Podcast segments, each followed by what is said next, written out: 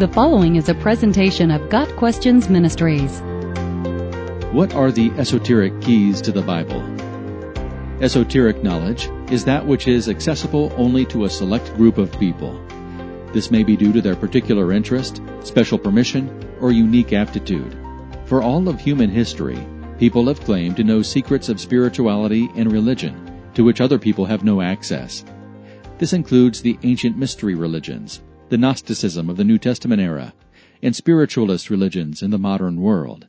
Some associate their esoteric knowledge with concepts such as numerology, astrology, sacred geometry, and so forth.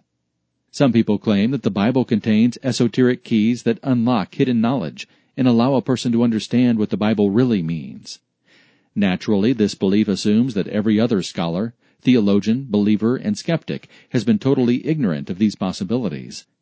In most cases, such claims are paired with the assumption that all religions have a common source and have been modified over time for political reasons.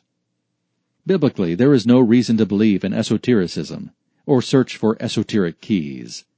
In fact, a major aspect of the gospel is its accessibility to all people, regardless of knowledge or experience. Those things that are hidden belong to God. That which can be known is accessible to all people, not a select few. The grace of God has appeared that offers salvation to all people. Titus 2 verse 11. Not just to those with special insight into mysterious meanings. God commands all people everywhere to repent. Acts 17 verse 30. Not to look for arcane knowledge or obscure interpretations. One commonly referenced pop culture presentation of esotericism was the June 22, 1995 radio broadcast of William Cooper on his show The Hour of the Time.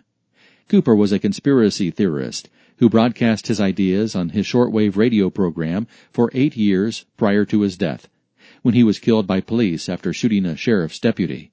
In the 1995 broadcast, Cooper claimed that all religions taught people to do good things, that Paul had no concept of an incarnate crucified Jesus, that the Gospel of John had been changed and modified many times, and that most Christians were unaware of the esoteric nature of the Bible, which, according to Cooper, is essentially a vessel for hidden meanings.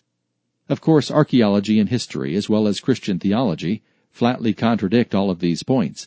Religions, such as that of the Aztecs, taught human sacrifice, for example, so not all religions have taught love and goodness. We have copies of the Gospel of John from little more than a century after the original writing, not to mention thousands of early copies of other biblical texts. Paul's summary of faith in 1 Corinthians chapter 15 can be traced to within three years of the crucifixion. This statement includes a reference to Jesus' death and resurrection as something Paul learned at his own conversion. Like any other ancient work, the Bible needs to be carefully considered in historical and language contexts. There are aspects of Scripture that require some advanced knowledge in order to fully understand. This, however, is not information hidden or obscured for all but a select Kabbalistic few. The Bible is extremely clear about the core of the gospel, and knowledge of other points is not necessary for a faithful spiritual life. There is no legitimately secret knowledge in Scripture. We do not need any esoteric keys to the Bible in order to truly understand it. Got Questions Ministry seeks to glorify the Lord Jesus Christ by providing biblical answers to today's questions. Online at GotQuestions.org.